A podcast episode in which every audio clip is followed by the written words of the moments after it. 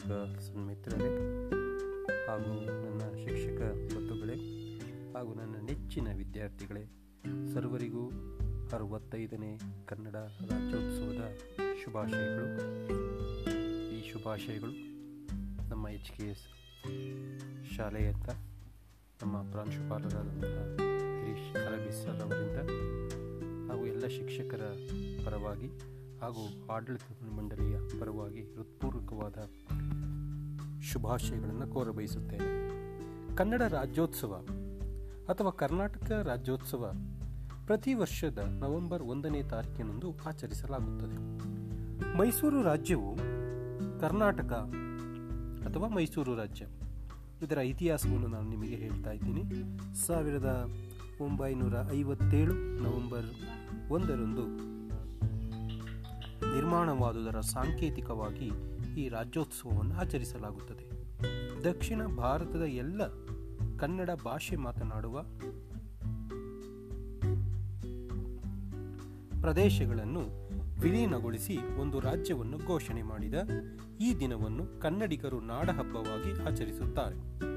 ರಾಜ್ಯೋತ್ಸವ ದಿನವನ್ನು ಕರ್ನಾಟಕದ ರಾಜ್ಯದಲ್ಲಿ ಸರ್ಕಾರಿ ರಜಾದಿನವೆಂದು ಪಟ್ಟಿ ಮಾಡಲಾಗಿದೆ ಮತ್ತು ವಿಶ್ವದಾದ್ಯಂತ ಕನ್ನಡಿಗರು ಇದನ್ನು ಆಚರಿಸುತ್ತಾರೆ.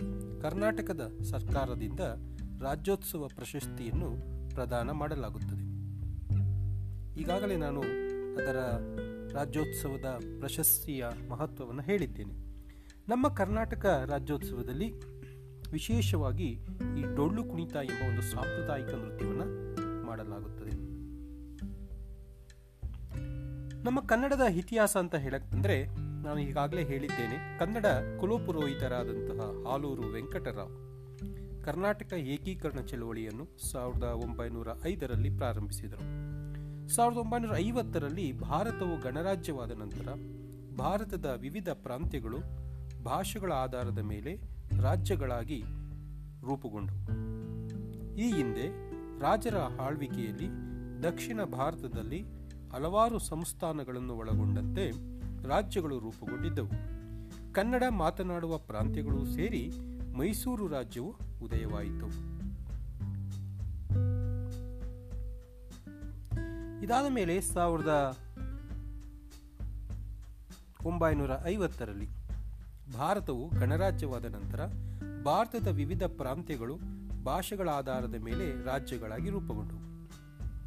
ಈ ಹಿಂದೆ ರಾಜರ ಆಳ್ವಿಕೆಯಲ್ಲಿ ದಕ್ಷಿಣ ಭಾರತದಲ್ಲಿ ಹಲವಾರು ಸಂಸ್ಥಾನಗಳನ್ನು ಒಳಗೊಂಡಂತೆ ರಾಜ್ಯಗಳು ರೂಪುಗೊಂಡಿದ್ದವು. ಕನ್ನಡ ಮಾತನಾಡುವ ಪ್ರಾಂತ್ಯಗಳು ಸೇರಿ ಮೈಸೂರು ರಾಜ್ಯ ಉದಯವಾಯಿತು. ಸಾವಿರದ ಒಂಬೈನೂರ ಐವತ್ತೇಳರ ನವೆಂಬರ್ ಒಂದರಂದು ಮದ್ರಾಸ್, ಮುಂಬೈ, ಹೈದರಾಬಾದ್ ಪ್ರಾಂತ್ಯದ ಕನ್ನಡ ಮಾತನಾಡುವ ಪ್ರದೇಶಗಳು ವಿಲೀನಗೊಂಡು ಮೈಸೂರು ರಾಜ್ಯ ಉದಯವಾಯಿತು.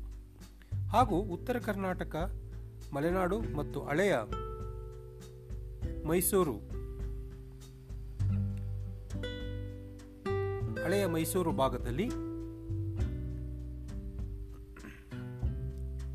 ಮೈಸೂರು ಎಂಬುದಾಗಿ ಹೊಸದಾಗಿ ರೂಪುಗೊಂಡು ಮೈಸೂರು ರಾಜ್ಯವು ಮೂರು ಪ್ರದೇಶಗಳನ್ನು ಗುರುತಿಸಲಾಯಿತು. ಹೊಸದಾಗಿ ಏಕೀಕೃತಗೊಂಡ ರಾಜ್ಯದ ಆರಂಭದಲ್ಲಿ ಹೊಸ ಘಟಕದ ಕೋರ್ ಕಮಿಟಿ ರೂಪುಗೊಂಡು ಮುಂಚಿನ ರಾಜ್ಯದ ಹೆಸರು ಇರಲೆಂದು ಮೈಸೂರು ರಾಜ್ಯ ಎಂದು ಹೆಸರನ್ನು ಉಳಿಸಿಕೊಂಡು ಆದರೆ ಉತ್ತರ ಕರ್ನಾಟಕದ ಜನರ ತರ್ಕ ಮಾನ್ಯತೆಗಾಗಿ ರಾಜ್ಯದ ಹೆಸರು ನವೆಂಬರ್ ಒಂದು, ಸಾವಿರದ ಒಂಬೈನೂರ ಎಪ್ಪತ್ತ್ಮೂರರಂದು ಕರ್ನಾಟಕ ಎಂದು ಬದಲಾಯಿತು.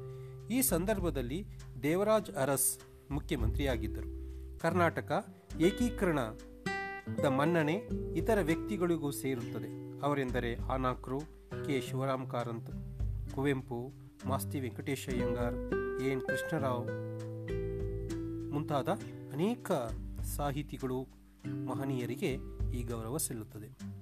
ಬಿ. ಎಂ. ಶ್ರೀಕಂಠಯ್ಯ ಹೀಗೆ ಹಲವಾರು ಕವಿಗಳು ತಮ್ಮ ಕೊಡುಗೆಯನ್ನು ನೀಡಿದ್ದಾರೆ. ಆಚರಣೆಗಳು. ರಾಜ್ಯೋತ್ಸವ ದಿನವನ್ನು ಕರ್ನಾಟಕ ರಾಜ್ಯಾದ್ಯಂತ ಮಹದಾನಂದದಿಂದ ಚಟುವಟಿಕೆಯಿಂದ ಆಚರಿಸಲಾಗುತ್ತದೆ. ಕೆಂಪು ಮತ್ತು ಹಳದಿ ಕನ್ನಡ ಧ್ವಜಗಳು ರಾಜ್ಯದ ಎಲ್ಲೆಡೆ ಆರಿಸಲ್ಪಡುತ್ತವೆ ಕನ್ನಡ ನಾಡಗೀತೆ, ಜಯ ಭಾರತ ಜನನೀಯ ತನುಜಾತಿಯನ್ನು ಹಾಡಲಾಗುತ್ತದೆ. ಸರ್ಕಾರಿ ಕಚೇರಿ ಹಾಗೂ ಹಲವಾರು ಪ್ರಮುಖ ಪ್ರದೇಶಗಳಲ್ಲಿ ವಾಹನಗಳ ಮೇಲೆ ಭುವನೇಶ್ವರಿ ಚಿತ್ರವನ್ನಿಟ್ಟು ಮೆರವಣಿಗೆ ನಡೆಸಲಾಗುತ್ತದೆ. ರಾಜ್ಯೋತ್ಸವವನ್ನು ಕರ್ನಾಟಕದಲ್ಲಿರುವ ಬಹುತೇಕ ಹಿಂದೂಗಳು, ಮುಸ್ಲಿಮರು ಮತ್ತು ಕ್ರಿಶ್ಚಿಯನ್ನರು ಧರ್ಮಭೇದವಿಲ್ಲದೆ ಆಚರಿಸುತ್ತಾರೆ.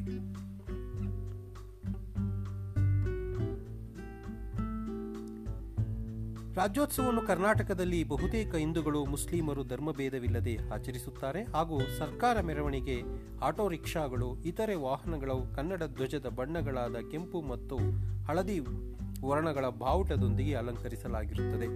ರಾಜ್ಯ ಸರ್ಕಾರ ಕರ್ನಾಟಕ ರಾಜ್ಯೋತ್ಸವದ ದಿನ ವಿವಿಧ ಕ್ಷೇತ್ರಗಳಲ್ಲಿ ಗಣನೀಯ ಸೇವೆ ಸಲ್ಲಿಸಿದ ಸಾಧಕರಿಗೆ ಪ್ರಶಸ್ತಿ ಪ್ರಕಟ ಮಾಡಲಾಗುತ್ತದೆ. ರಾಜ್ಯೋತ್ಸವದ ಪ್ರಯುಕ್ತ ಕರ್ನಾಟಕ ಸರ್ಕಾರದ ವತಿಯಿಂದ ರಾಜ್ಯೋತ್ಸವ ಪ್ರಶಸ್ತಿಯನ್ನು ಒಳಗೊಂಡಿರುತ್ತದೆ. ಹಲವು ಸಾಂಸ್ಕೃತಿಕ ಕಾರ್ಯಕ್ರಮಗಳು ವಿಶ್ವದಾದ್ಯಂತ ಹಮ್ಮಿಕೊಳ್ಳಲಾಗುತ್ತದೆ. ರಾಜ್ಯದ ಮುಖ್ಯಮಂತ್ರಿಗಳು ಸಾಧಕರಿಗೆ ಪ್ರಶಸ್ತಿಯನ್ನು ನೀಡಲ್ಪಡುತ್ತಾರೆ. ಈಗಾಗಲೇ ನಮ್ಮ ಮುಖ್ಯಮಂತ್ರಿಗಳು ಘೋಷಿಸಿದ್ದಾರೆ. ಮುಂದಿನ ವರ್ಷ ಕಾಯಕ ಕನ್ನಡ ಎಂಬ ಹೆಸರಿನಲ್ಲಿ ಕನ್ನಡ ರಾಜ್ಯೋತ್ಸವವನ್ನು ವಿಜೃಂಭಣೆಯಿಂದ ಆಚರಿಸೋಣ ಎಂಬ ಮಾತನ್ನು ಅವರು ಹೇಳಿದ್ದಾರೆ. ಭಾರತದ ಇನ್ನಿತರ ಪ್ರದೇಶಗಳಾದ ಮುಂಬೈ, ದೆಹಲಿ, ಕರ್ನಾಟಕ ರಾಜ್ಯೋತ್ಸವಗಳಲ್ಲಿ ಇನ್ನೂ ಅನೇಕ ಪ್ರದೇಶಗಳಲ್ಲಿ ಆಚರಿಸಲಾಗುತ್ತದೆ. ಇದಲ್ಲದೆ ಗುರಂಗಾವ್ ಮತ್ತು ಚೆನ್ನೈ ಸಾಗರೋತ್ತರದಲ್ಲಿ ಕನ್ನಡ ಸಂಸ್ಥೆ, ಅಮೆರಿಕ, ಸಿಂಗಾಪುರ್, ದುಬೈ, ಮಸ್ಕಟ್, ದಕ್ಷಿಣ Korea, Australia, New Zealand, Scotland Ireland ಹೀಗೆ ಮೊದಲಾದ ಕಡೆಗಳಲ್ಲಿ ಕನ್ನಡಿಗರು ನೆಲೆಸಿರುವ ಪ್ರದೇಶಗಳಲ್ಲಿ ಕರ್ನಾಟಕ ರಾಜ್ಯೋತ್ಸವವನ್ನು ಆಚರಿಸಲಾಗುತ್ತದೆ. ಆಚರಣೆಯ ತಿಂಗಳು ನವೆಂಬರ್ ಒಂದರಂದು ಅಧಿಕೃತವಾಗಿ ರಾಜ್ಯೋತ್ಸವ ಆಚರಣೆಯನ್ನು ಮಾಡಿ ನವೆಂಬರ್ ತಿಂಗಳು ಪೂರ್ತಿ ಕನ್ನಡ ರಾಜ್ಯೋತ್ಸವವನ್ನು ಆಚರಿಸಲು ಸಾಧ್ಯವಾಗುತ್ತದೆ. ನವೆಂಬರ್ ಒಂದರಂದು ಕರ್ನಾಟಕದಲ್ಲಿ ಸಾರ್ವಜನಿಕ ರಜೆ ಇರುತ್ತದೆ. ಈ ದಿನಗಳಲ್ಲಿ ಕನ್ನಡ ಧ್ವಜ ಹಲವು ಕಡೆ ಹಾರಾಡುತ್ತದೆ. ಪ್ರಿಯ ಪೋಷಕ ಬಂಧುಗಳೇ, ನನ್ನ ನೆಚ್ಚಿನ ವಿದ್ಯಾರ್ಥಿಗಳೇ ಹಾಗೂ ಶಿಕ್ಷಕ ವರ್ಗದವರೇ, ಶಿಕ್ಷಕೇತರ ವರ್ಗದವರೇ, ಈಗಾಗಲೇ ನಾನು ಕನ್ನಡದ ಇತಿಹಾಸ, ಪರಂಪರೆ ಮತ್ತು ಈ ದಿನದ ಕನ್ನಡ ನವೆಂಬರ್ ಒಂದರ ಮಹತ್ವವನ್ನು ಹೇಳಬಯಸಿದ್ದೇನೆ. ಈಗಾಗಲೇ ನಾನು ಅದನ್ನು ಒಂದು ಸಲ ರೆಕಾರ್ಡಿಂಗ್ ಮಾಡಿ ಕಳಿಸಿದ್ದೆ. ಆದರೂ ಈ ದಿನ ನವೆಂಬರ್ ಒಂದರಾಗಿರೋದ್ರಿಂದ ಮತ್ತೊಮ್ಮೆ ಅದನ್ನು ಕಳಿಸ್ತಾ ಇದ್ದೀನಿ. ಮತ್ತೊಮ್ಮೆ ಅದನ್ನು ವಿವರವಾಗಿ ನಾನು ಹೇಳಿದ್ದೇನೆ. ಮುಂದಿನ ಮಾಹಿತಿಯೊಂದಿಗೆ ಮತ್ತೆ ಭೇಟಿಯಾಗ್ತೀನಿ. ಧನ್ಯವಾದಗಳು. ಶುಭ ದಿನ. ಮತ್ತೊಮ್ಮೆ ಎಲ್ಲರಿಗೂ ಕನ್ನಡ ರಾಜ್ಯೋತ್ಸವದ ಹಾರ್ದಿಕ ಶುಭಾಶಯಗಳು.